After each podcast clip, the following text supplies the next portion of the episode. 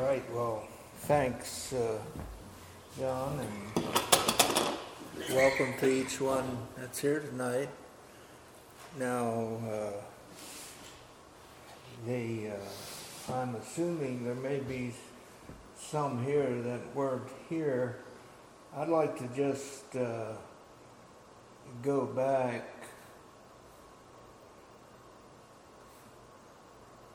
and uh, give a quick review. Now, we started out, I don't have the first session on here, but uh, started out uh, why I believe that the early church uh, uh interpreted the scripture literally.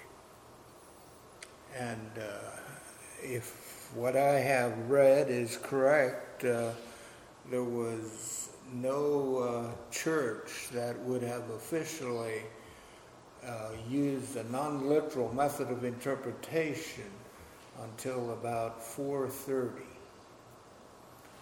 Uh, and of course, uh, I believe that uh, the early church fathers taught uh, literal interpretation of Scripture.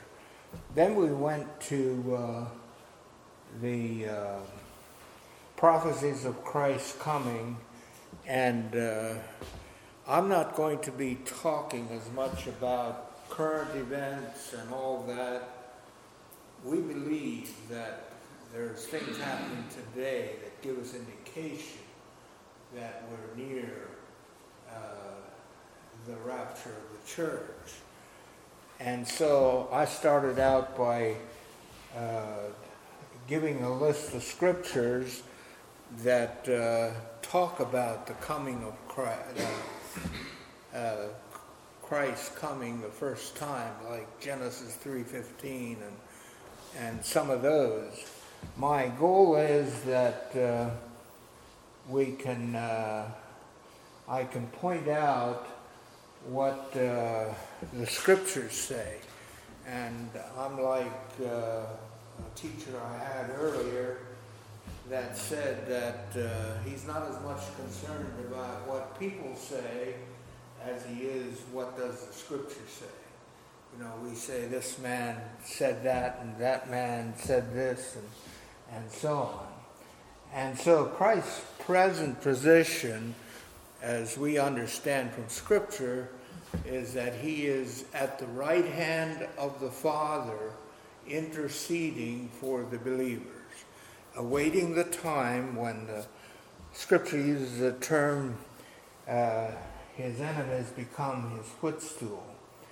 And then uh, we looked at the return of Christ for his own, the judgment seat of Christ, and the marriage of the Lamb and then the great tribulation, and then his coming with power and great glory.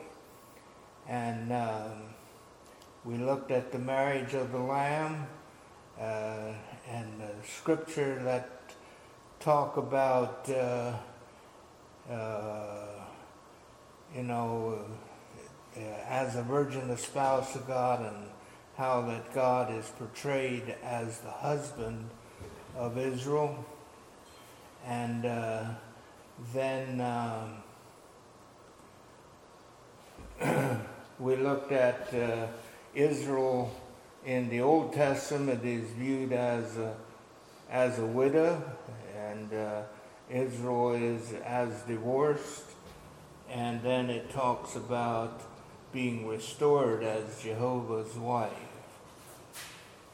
And uh, then we went to the return of Christ continued, and we started in the thousand year reign, and uh, and then looked at uh,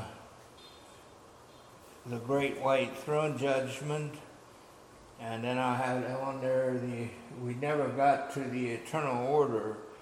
I kind of got sidetracked here on uh, the thousand year reign and some of the things that kept coming up. And uh, then uh, tonight I'd like to start with uh, what does the Bible say about the beginning of the thousand year reign? And we have first thing uh, that's. Uh, no, that's not where I want to be. How'd that get there? Somehow, thing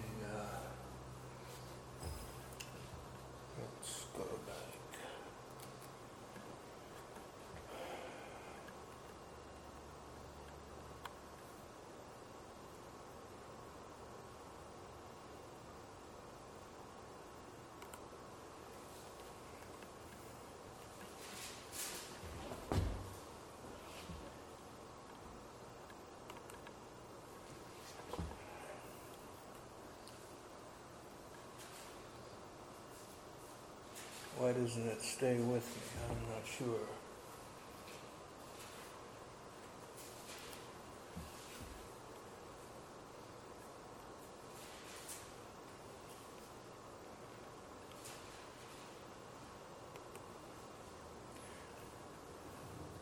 All right, we have uh, the uh, geographic changes at the uh, at the coming of, of the millennium. And uh, I'm going to just touch on some scriptures. And so uh, the first one is Zechariah 14 4 and 8.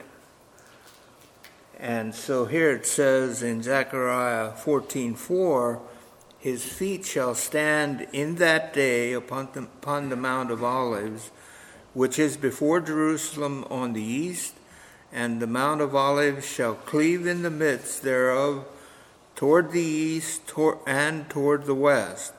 And there shall be a very great valley, and half of the mountain shall uh, remove toward the north, half of it toward the south. Now, when I was with uh, Abner Stoltzfus on the Mount of Olives, there was one place where we would, where we looked west, and one and at the same time we could look east, and we saw we were on top of the Mount of Olives, and we could see the Mediterranean Sea to the west, and the Dead Sea to the east. And according to this scripture, that mountain's going to move. And uh, let's see, what does Zechariah 14:8 say? Uh, it says, And it shall be in that day that the living waters shall go out from Jerusalem, half of them toward the former sea, and half of them toward the hinder sea. In summer and in winter shall be. And then uh, Joel 3:18 it shall come to pass in that day that the mountains shall drop down new wine, and the hills shall flow with milk, and all the rivers of Judah shall flow with waters, and fountains shall come from the house of the Lord, and, and shall uh, water the valley. Now, maybe I should have gone to uh, Ezekiel here, where you have the picture, or the, uh, yeah, where. T- talks about the water flowing from the temple to both seas. And the Dead Sea will become alive. And uh, has, anybody here that's been there? Like the Dead Sea, where the, you can almost float in the water. I didn't try it when we were there. I, I took my shoes off and got in a little bit, but uh, uh, we didn't uh, go swimming or anything like that. But there's, there's nothing lives in the water of the Dead Sea. And uh, the scriptures talk about that there will be fish there. People will be fishing there. Today, uh, uh, the Jordan River flows into the, the Dead Sea, and uh, the Dead Sea has no outlet except what evaporates, and it's very rich in minerals. And uh, so that'll be the one great geographical change. And of course, uh, interestingly, you will hear people talking about uh, that Christ did stand on the Mount of Olives. But uh, this is, I think, talking about a future time when he will come and uh, there will be a big earthquake and things will, will really change. Uh, Jerusalem will be secure. All the land shall be turned as a plain from Geba to Rimmon south of Jerusalem, and it shall be lifted up and inhabited in her place from Benjamin's gate unto the place of the first gate, unto the corner gate, from the tower of Hananeel unto the king's wine presses. In verse 11, and men shall dwell in it, and there shall be no more utter destruction, but Jerusalem shall be safely inhabited. Isaiah 2, uh, verse 2 And it shall come to pass in the last days that the mountain of the Lord's house shall be established in the top of the mountain, and shall be exalted above the hills, and all nations shall flow into it.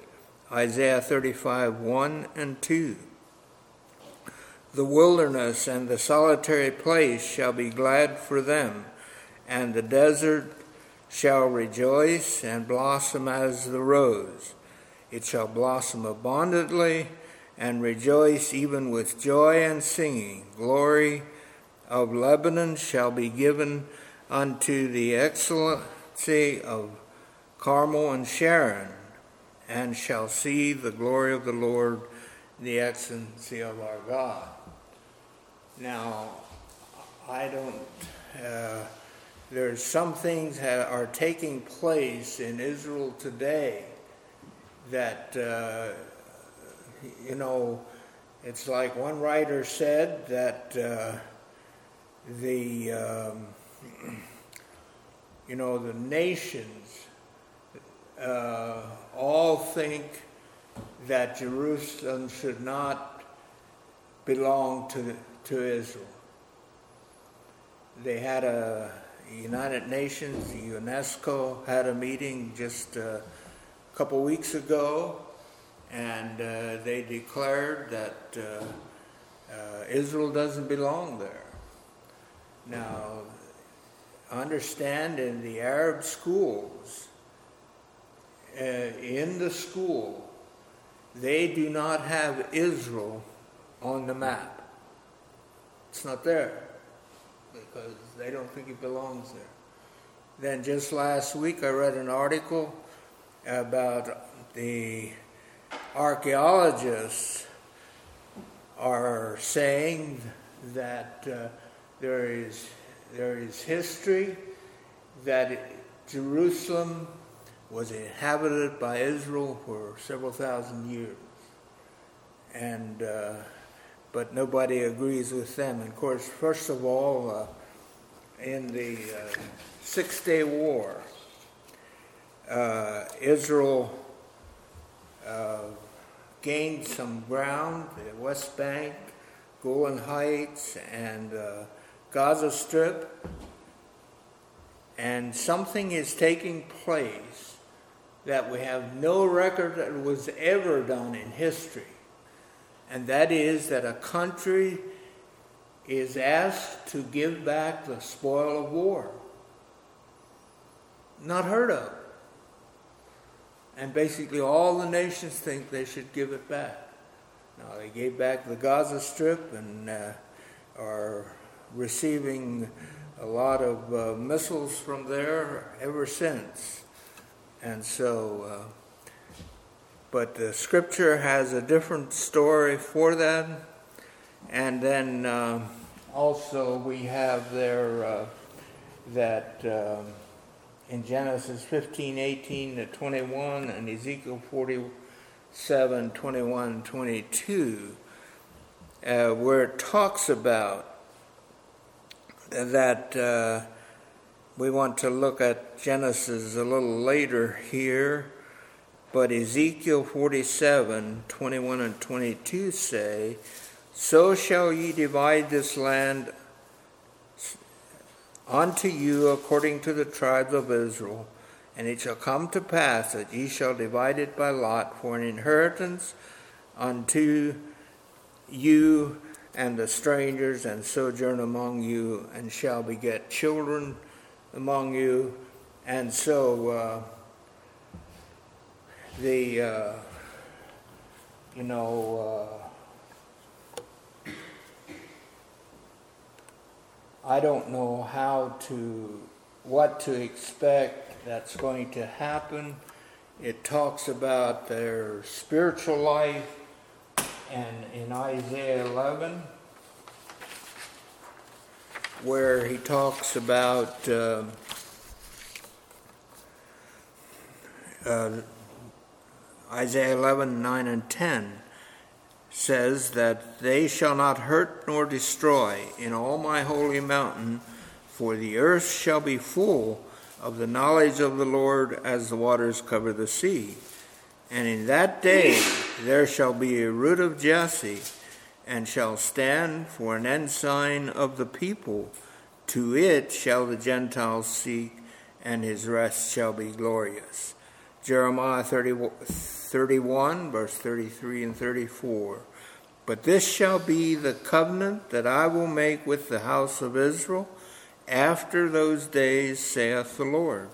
I will put my law in their inward parts and write, in, write it in their hearts, and will be their God, and they shall be my people uh, Jeremiah, and then verse 34 They shall teach no more every man his neighbor and every man his brother, saying, Know the Lord. And they shall all know me from the least of them unto the greatest of them, saith the Lord, and I will forgive their iniquity, and I will remember their sin no more.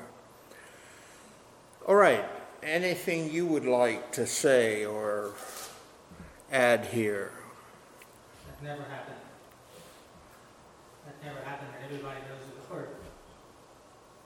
No, that's right. And so, what do we make out of, and uh, maybe we'll, we'll get into more of that later, but uh, the fact that, uh, that uh, you know, he, he says that he will make a new covenant And I think we're getting. Uh, am I wrong to say that the New Testament is not the New Covenant?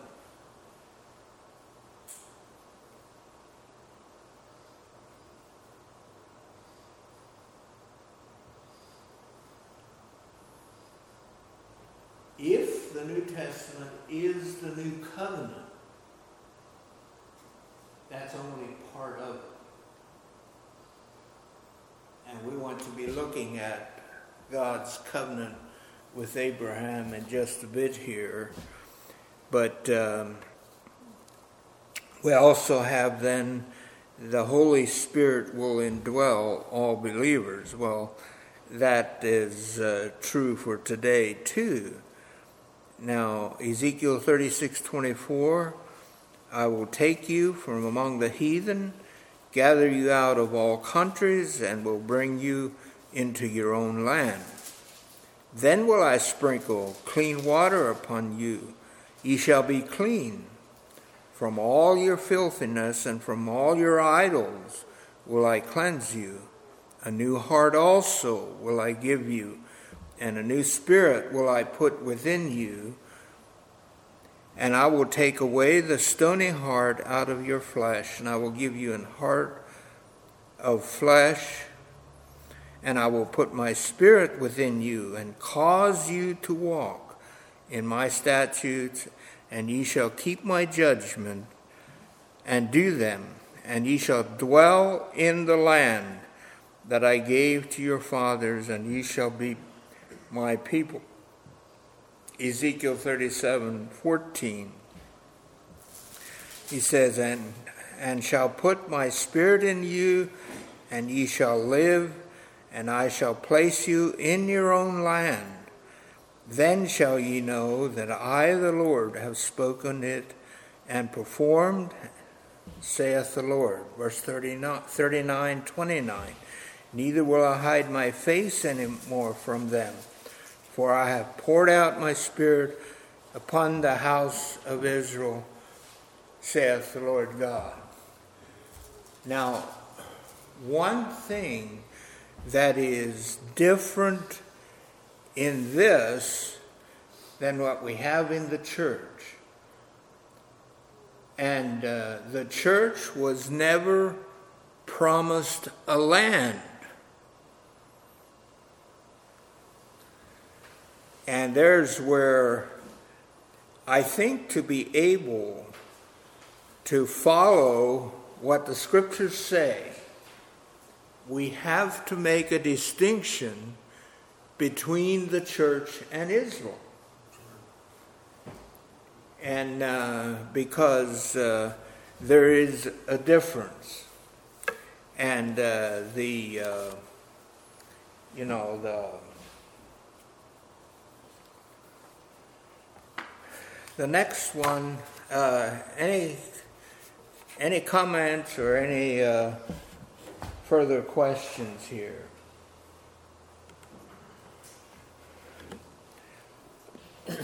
now, I believe, from what I understand from Scripture, that one of the highlighted, one of the basic things of the millennium is that during the millennium, God's promise to Abraham, Isaac, and Jacob and David will be fully realized. They'll be in their land. They'll have a king ruling with a rod of iron. Everything, and of course, uh, some of the outstanding things that uh, we look forward to. Peter talks about this and uh, when the elements shall melt and everything like that. And he says, But we, according to his promise, look for new heavens and a new earth, wherein dwelleth righteousness. two words that come up in relation to the, the reign of Christ in the millennium is righteousness and holiness. And how would it be to live in an environment where there wouldn't be anything to distract us from what's right? I mean, that's the way it shall be. All right, I'd like for you to go with me through the Abrahamic covenant.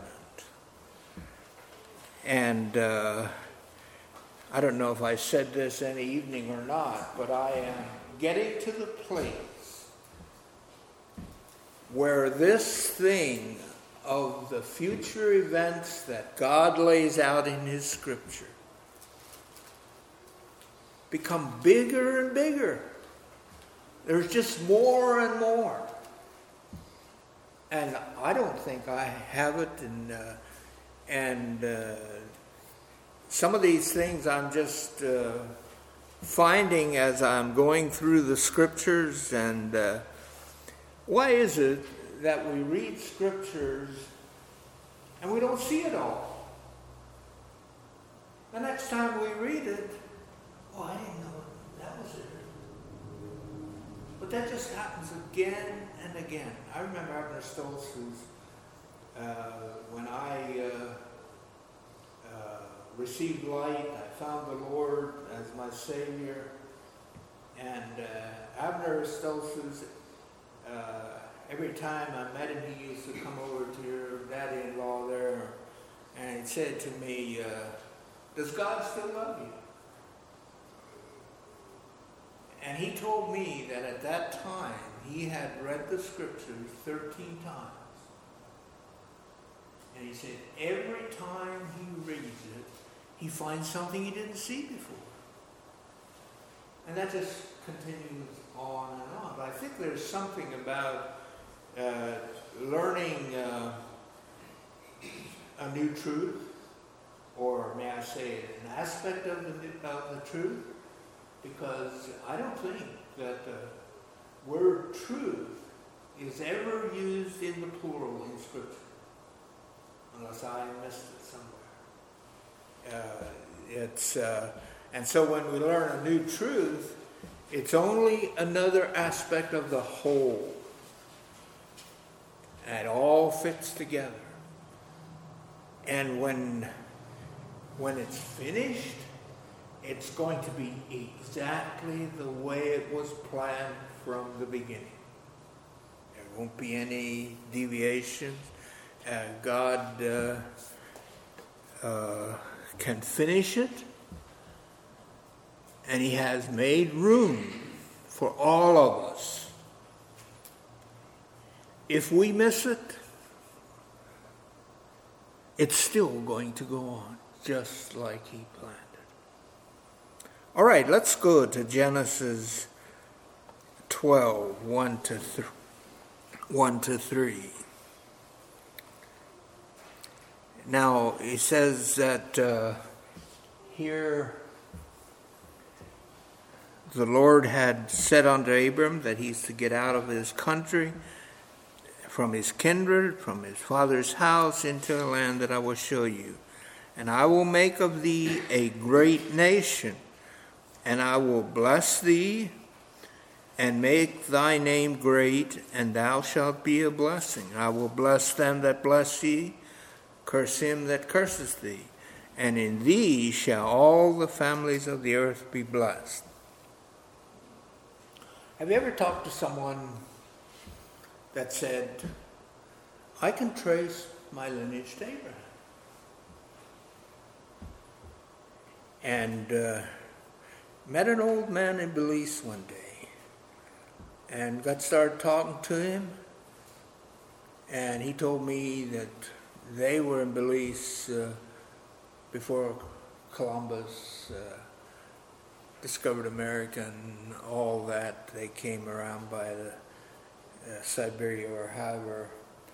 And uh, he was an old man and and he said he can trace his lineage back to Abraham. And I've heard uh, Amish people say that we're descendants of Abraham. I don't know which tribe we're supposed to be in. My uh, brother Jake said that he had a fellow there one day and he got got on the track and I forget which tribe. He said the Amish are a certain tribe of Abraham. Well, I think it's an attempt to connect in here where it says that uh, all the families of the earth shall be blessed. And I think we fit in there through Jesus Christ, the Son of God, who came as the, from the seed of Abraham. Amen. The seed of Isaac, really.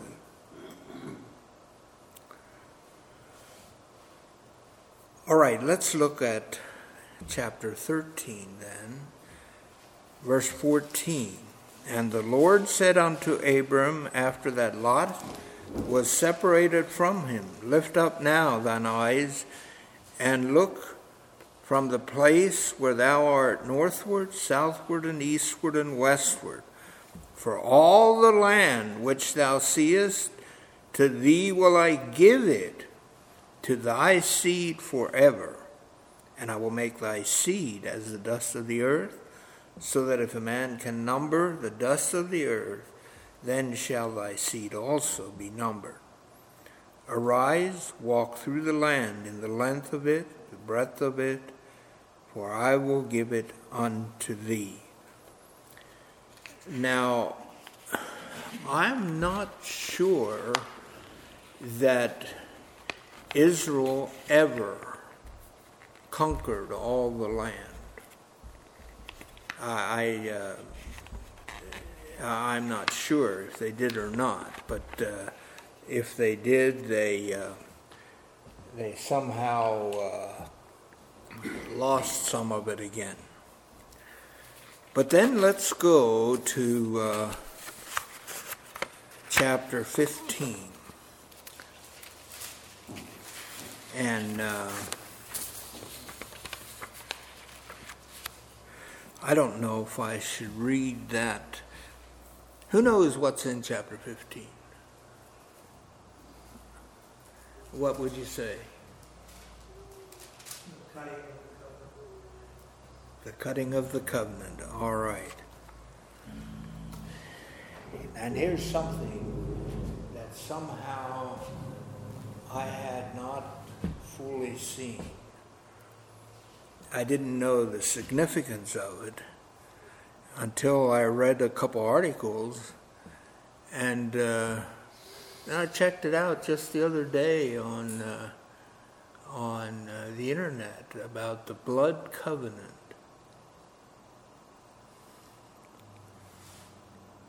And uh, here, um, again, uh, Abraham's. Uh, okay, here in the beginning of this chapter, again, uh, Abraham is questioning. See, at this point, he would be, uh, hmm, maybe 90, 99 years old. No, it wouldn't be that. Uh, would have been. Uh, he would have been in his 80s, I guess. I'm not quite sure how many years are here. And so he suggests that uh, uh, there could be a ch- child raised here from Eliezer. In verse 15:3 it says and Abram said behold to me thou hast given no seed and lo one born in my house is mine heir and behold the word of the Lord uh, came unto him saying this shall not be thine heir but he that comes forth out of thine own bowels shall be thine heir. And then he goes again and uh, uh, talks about uh, the stars, and uh, if he's num- able to number them, so shall he his seed be. And here's an interesting verse. Verse 6 it says, He believed in the Lord, and he counted it to him for righteousness. And I think that's a key verse in reference to Abraham. He believed God, and God counted it to him for righteousness. And so, verse 7, he said unto him, I am the Lord that brought thee out of the Ur of the Chaldees to give thee, give thee this land to inherit it. And so he said uh, to God, Whereby shall I know that I shall inherit it? And he said, Take me a heifer of three years old, a she goat of three years old, and a ram of three years old, and a turtle dove and a young pigeon. And so he took these animals and cut them in half and laid them out, left a path. Uh, you know, just laid him out and left a path to walk through. And uh, there's something a little unusual about this covenant. I understand that a blood covenant that was made between two men, they would walk through here together. And so the idea was that anyone that would uh, violate that covenant would experience what is done to be done.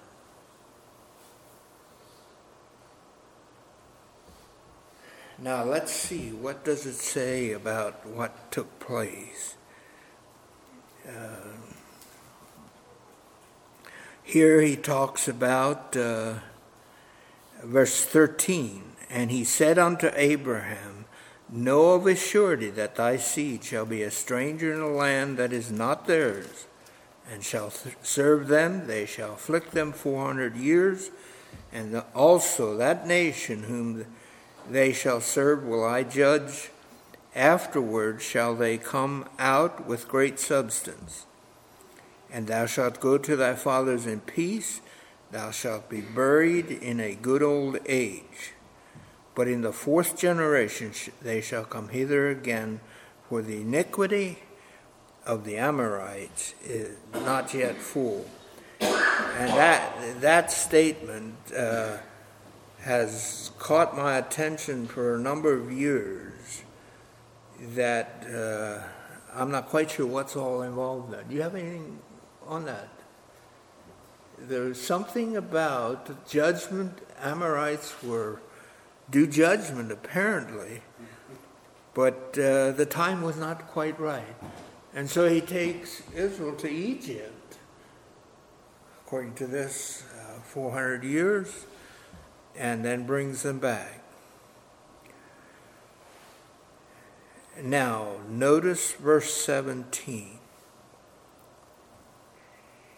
It came to pass that when the sun went down and it was dark, behold, a smoking furnace and a burning lamp that passed between those two.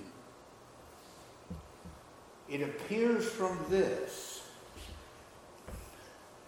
that Abraham went into a deep sleep and God passed through this as a seal to the covenant that he makes with Abraham. And I think that's why uh, they didn't both go through.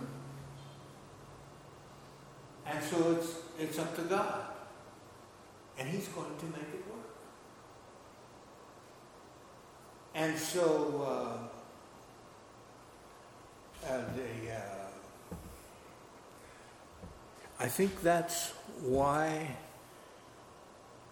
God's covenant with Abraham is called an unconditional covenant. And so, um,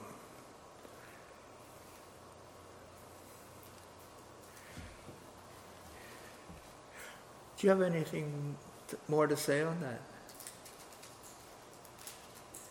I would have understood that in some cases it was a greater and a lesser parties, Uh huh. and the greater one would have the lesser one walk through it. In this case, not the greater walk through it. Yeah. The, the archaeologists have discovered the Nuzi tablets, you probably read about that, the Nuzi tablets of the Hittites. And we see in the life of Abraham, time and time again, there, he followed their laws. And here, God is doing, but this is an exact law of the Nuzi, of the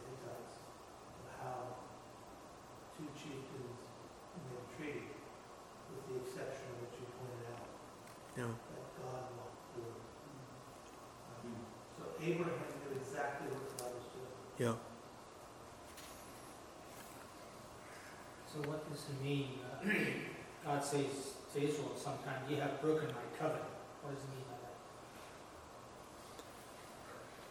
Well, they didn't, uh, their uh, promise to remain in the land and to prosper was given to them uh,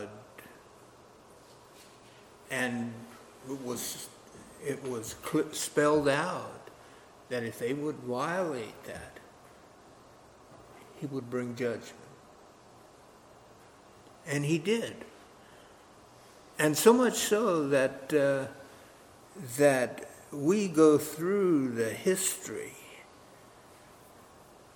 and we say, how can God go on? But I think we do that because we can't comprehend the greatness of God, the Almighty God.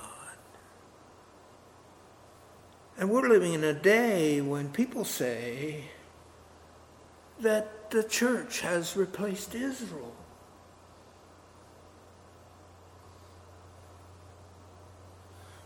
Well, God didn't say that. He doesn't say it.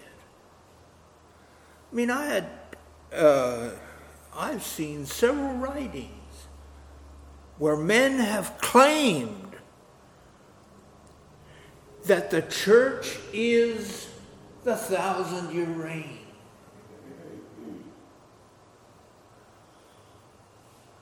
Is that all there's to it? Can you, can you point me to a group that calls themselves a church and everything is righteousness and holiness and peace and love? And I'm expecting something much greater than that. Right. And uh, so, all right, so then. Uh, he goes on here in verse 18. It says, In the same day the Lord made a covenant with Abraham, saying, Unto thy seed have I given this land. And it, he gives the, the boundaries and, he, and uh, the area of the nations that are occupying that land. He says, It's going to be yours. And as I said before, I don't think that that has ever been realized, and especially it's not happening today. Well, let's go then to the uh, to chapter 17. Okay, now Abraham was questioning God.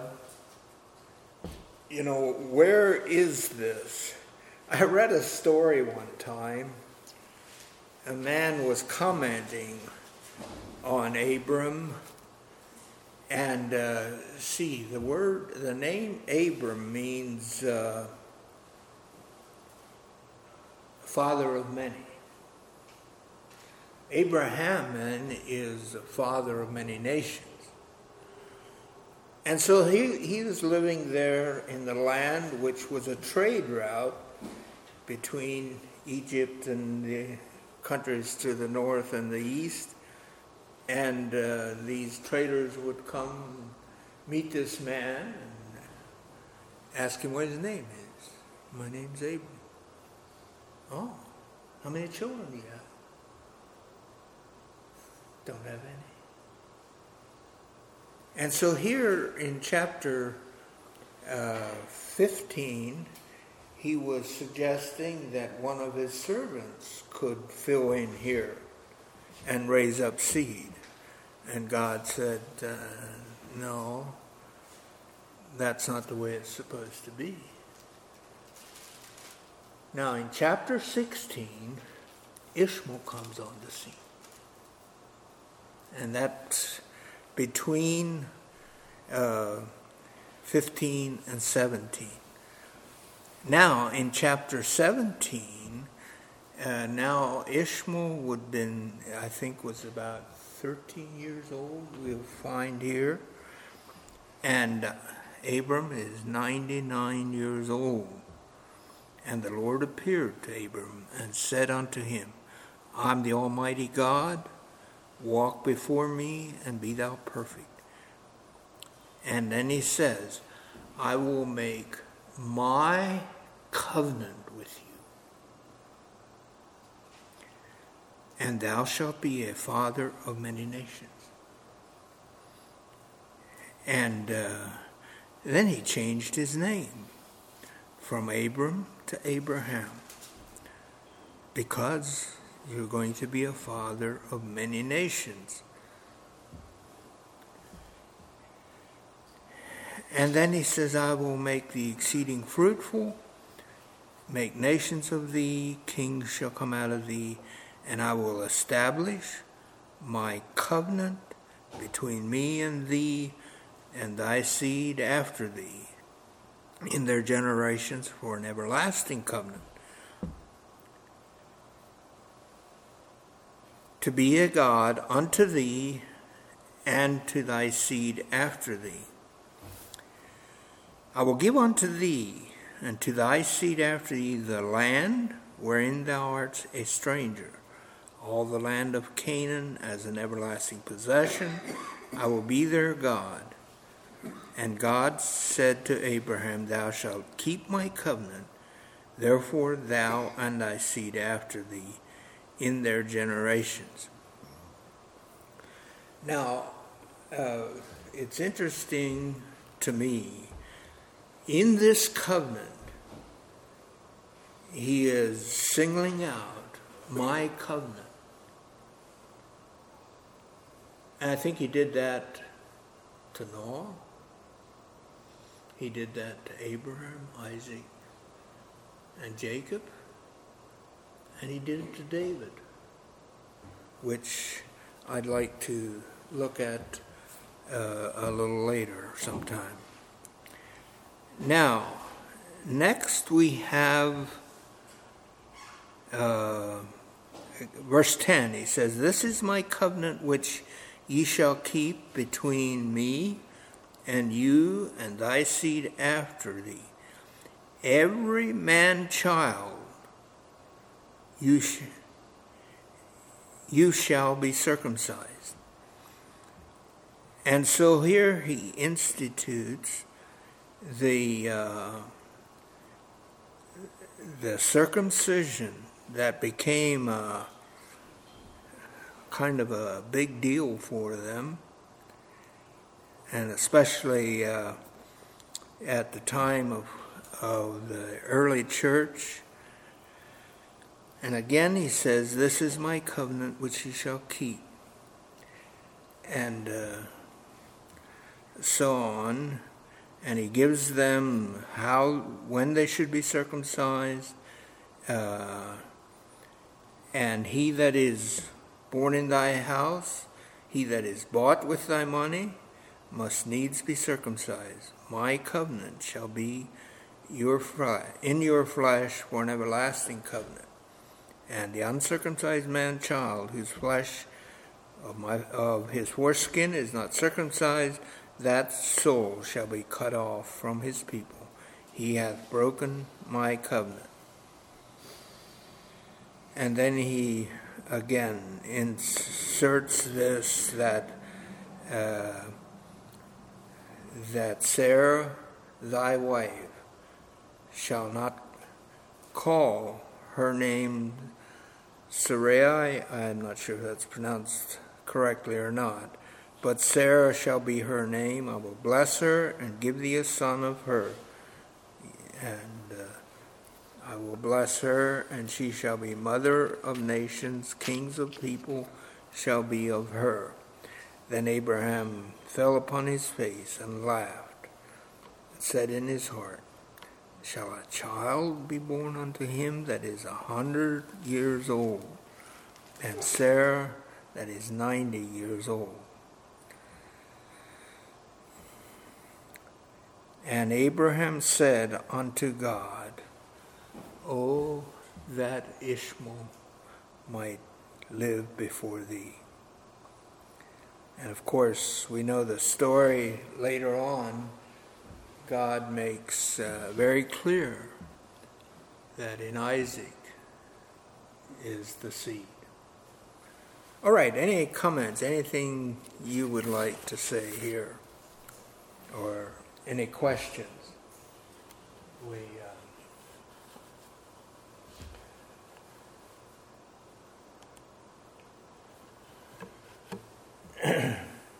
One of the things in the the birthright, when, when Jacob bought the birthright from Esau for his pot of soup, one of the things in the birthright was the promise that the Messiah would come from the recipient of the birthright, or from his posterity. Is that true? So Esau basically would have been in line to have Messiah come from him, he sold that to Jacob. He didn't care for the kingdom of God. Yeah, Wasn't that one of the- uh, One of the significance about the birthright was I know that there was something significant about it, but I don't have those, those details. I appreciate that. And so, what was about circumcision? That they had this big uh, spiel after the church was born.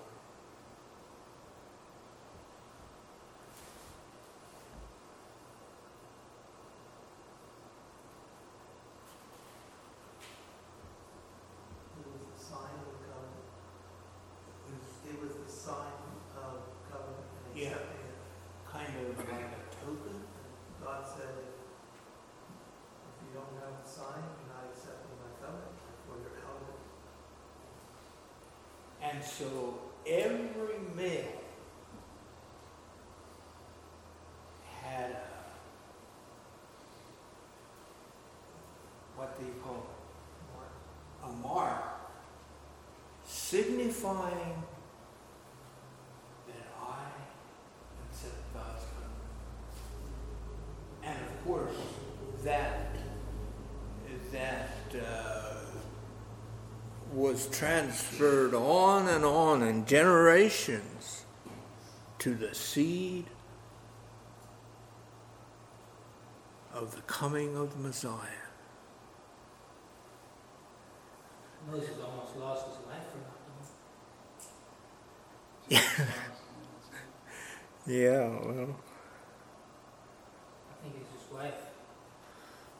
I think more Yeah. you're a bloody husband. Yeah. I think when he was rejected as, as Israel's deliverer, when he was going to deliver Israel from Egypt and they rejected him and he fled to the wilderness, it almost appeared that he refused to identify with the Hebrews and didn't, didn't circumcise his sons. And the Bible says God met him in the way after God called him to go deliver his people Yeah. other. And God was going to kill him, it says right in Exodus 4, 24. God was going to kill Moses and then Zipporah took the sin and, and circumcised the sons of the spot and saved. All right. So, what was missing uh, in the early church when these people insisted that circumcision needs to follow?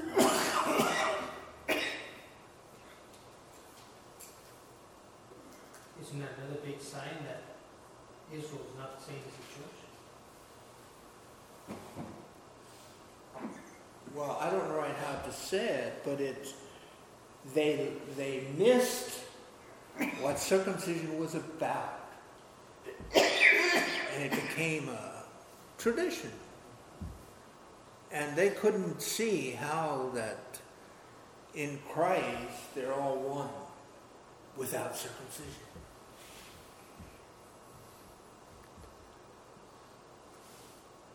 And Christ was the person that the covenant was all about.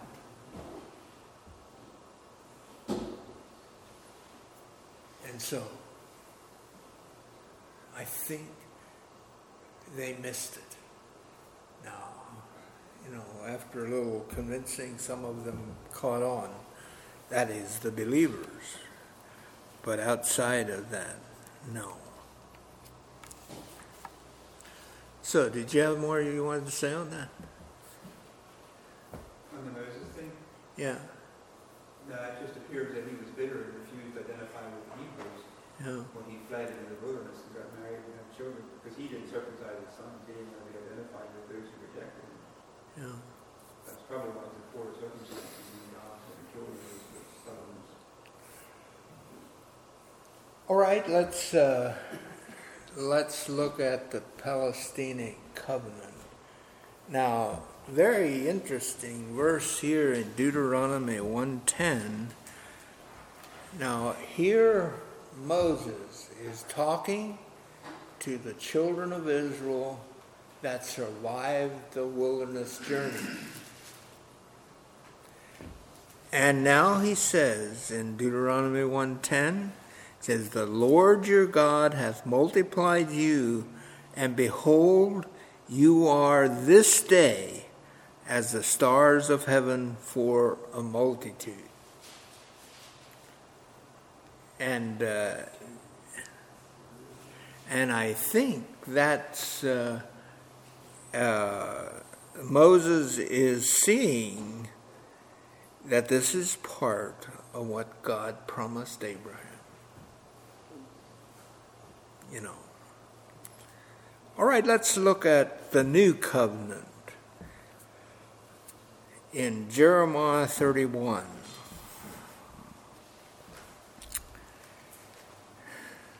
I'm going to just quickly read this and then uh, let you make some comments there if you want to. Now, behold, the days come, saith the Lord, that I will make a new covenant with the house of Israel, with, with the house of Judah. And that here's why I inserted a while ago is the New Testament the new covenant. Jeremiah 31 32. Not according to the covenant that I made with their fathers in the days that I took them by the hand to bring them out of the land of Egypt, which my covenant they break, although I was an husband unto them, saith the Lord. But this shall be the covenant that I will make with the house of Israel. After those days, saith the Lord, I will put my law in their inward parts, and write it in their hearts, and will be their God. They shall be my people. And they shall teach no more every man his neighbor, every man his brother, saying, Know the Lord, for they shall all know me. We had that here before. From the least of these unto the greatest of them, said the Lord, and I will forgive their iniquity and will remember their sin no more.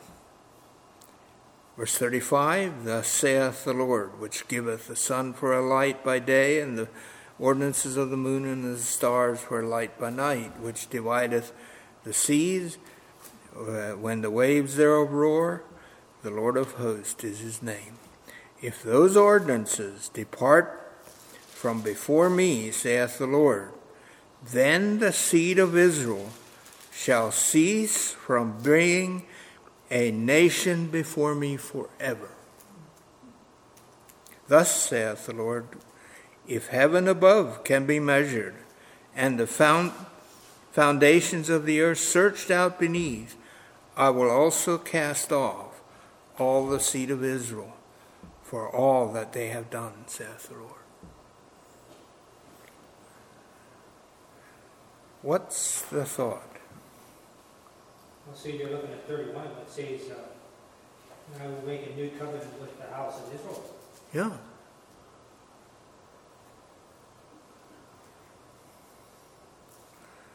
And I sure can't say that I really understand it. But I can't say that I really understand God either. I mean, uh, and so I think we should be careful when we uh, say God will never do it. Anything as far as that's concerned.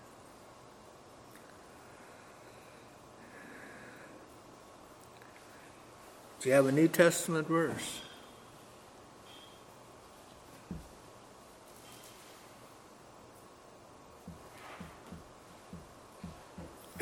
How about Romans 11, 26 and 27? And so, all Israel shall be saved as it is written. There shall come out of Zion the deliverer, and shall turn away ungodliness from Jacob, for this is my covenant unto them when I shall take away their sins. And so, first evening, there was a man here that asked the question. He said, Do you believe that all Israel shall be saved? I'm not quite sure how I answered that. Uh, I think I told him we'll get to that later, but uh, I wasn't quite sure where he's coming from. I don't know the man. I don't even remember which one of them it was that was here. But when God takes away their sin, they will be saved.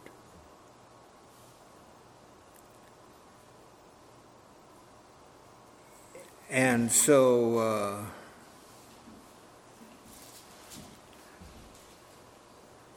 you know, one of the things that enters in here uh,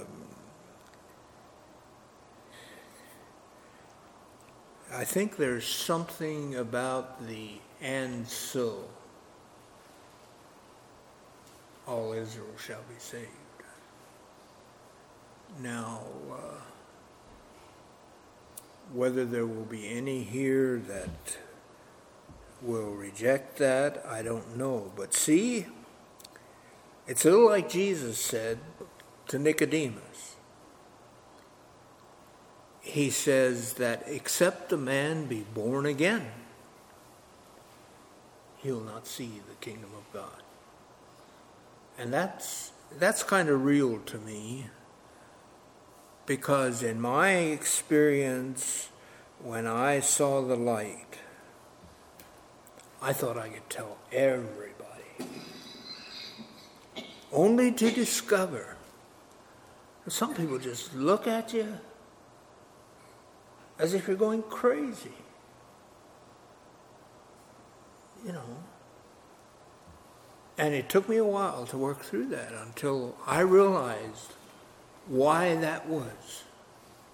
And that was simply because they did not have it. And they couldn't understand even what I'm saying. And the scriptures are clear that in this new covenant, He's going to give them the Spirit. And they're going to respond. Is that, doesn't that make sense? Isn't God able to do that? Well, I'll, I'll leave room for the fact there may be something here that I have missed and am not seeing. But whatever this means, God's going to do it. And, uh, oh, I don't have that scripture verse, uh, chapter. There's one maybe several in a row there in Ezekiel, where there's a lot of I wills in saying what God is going to do. In the in the book of Ezekiel, there are at least 60 verses that say the equivalent of, and they shall know that I am the Lord. when judgment is finished, there's not going to be any question. Israel shall know, the heathen shall know, and they shall know that I am the Lord. And so, all right, any questions? Uh, anything you want to uh, want to bring in here? So you, this is a new covenant in, in Jeremiah thirty-one? Yeah. It's a new covenant. Maybe maybe it should be said. You know, all those things that God has arranged for the future and the pres and the present. It's like I uh, I carried a um,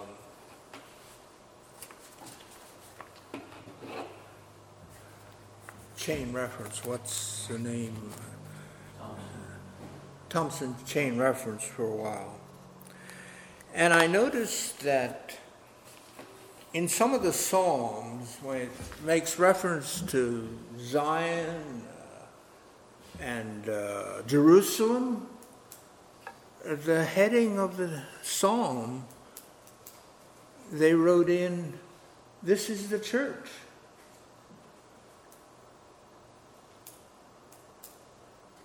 Well, I don't think that's correct. But there is this fact in those Psalms and in the references of the millennium in the, in the scriptures, there are applications that can apply to the church. But to say that this is the church, that's not what the scripture says. And so, I think if we could see a body of believers that calls themselves a church, and everybody would be fully yielded to the Holy Spirit, you would see a picture of what the, God has for the future. But somehow, uh, we, uh, we aren't naturally inclined to yield because we have it all together and maybe just a little bit better than anybody else.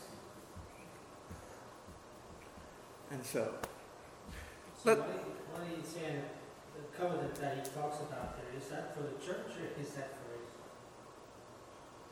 which says it's for Israel. Even, even there where it says in, in uh, Romans eleven twenty-five, it says that the blindness in the heart has happened to Israel until Yeah. the Gentiles come in. Until the time of the Gentile. See, I guess that's in Luke 21 where it Until the says, fullness of the Gentiles come in. till the full, yeah, Referring, yeah. is he talking to Israel there about them all being saved? Well, see, I, I don't have a problem with, with the statement in Scripture. I, I'll grant there may be more there than I see, but uh, I, time that the Gentiles talking about when Israel lost its sovereignty as a nation until the Messiah comes? Isn't that the time of the Gentiles? Yeah. Jerusalem shall be trodden underfoot till the time Gentiles be fulfilled. And that began when they went into captivity. Ezekiel 21, 25, 26, somewhere around there says, uh, I will overturn, overturn, overturn it, and it shall be no more until he come whose right it is, and I will give it to him. And that's the Lord Jesus Christ when he comes as Lord of Lords, King of Kings. You know, people uh, uh, say say he's reigning today in the hearts of people. Well, he himself said to the church of Laodicea, he says, To him that overcometh, will I grant to sit with me in my throne, even as I have overcome and am set with my Father in his throne. His position today is sitting with the Father, interceding for us. Maybe we should do like a brother asked me one time. He said, Have you ever thought about how many times Christ has to intercede for you in one day? You know. All right, let's thank the Lord. Heavenly Father, we do thank you for your word. Thank you, Heavenly Father, for the Lord Jesus Christ, your Son, who was willing to come to this earth and take upon himself our iniquities and to be able to go to the cross and there reconcile us to you by his blood. Tonight, dear Heavenly Father, we thank you that uh, you have so arranged that we have your word. Thank you for those that have gone the way before us and have taught us your word. And so I pray that somehow we could relay to those who you bring into our lives the great plan of redemption and the marvelous things that you have arranged for us yet to come. And so may we be able, by your grace, to honor you in what we do, trust you to go with us from here, and we thank you in the name of Jesus. Amen.